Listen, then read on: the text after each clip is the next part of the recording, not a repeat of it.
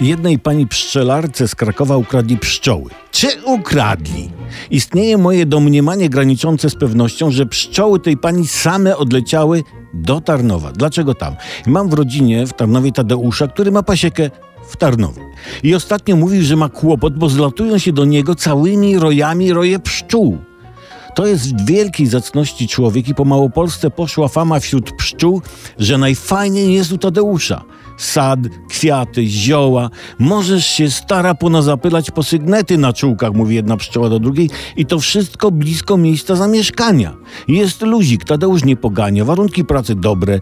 Ile miodu zrobisz, to zrobisz. Nie ma parcia, narad, norm. Zawsze jest Tadeusz zadowolony. Ule fajne, dużo miejsca, wiadomo, stare budownictwo drewniane, żadna nowa patodeweloperka, że pszczoły zaglądają sobie nawzajem do plastrów. Trutnie jurne, no pszczeli raj.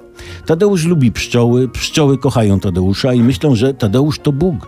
Ilustrują to pszczele rysunki naścienne w ulu.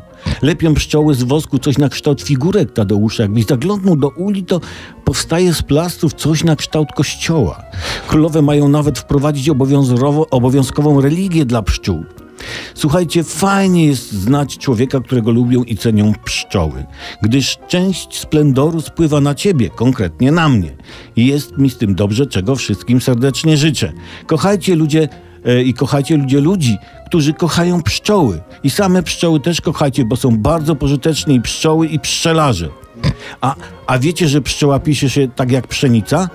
No, to już wiecie. Żadnych RZ. Żadnych.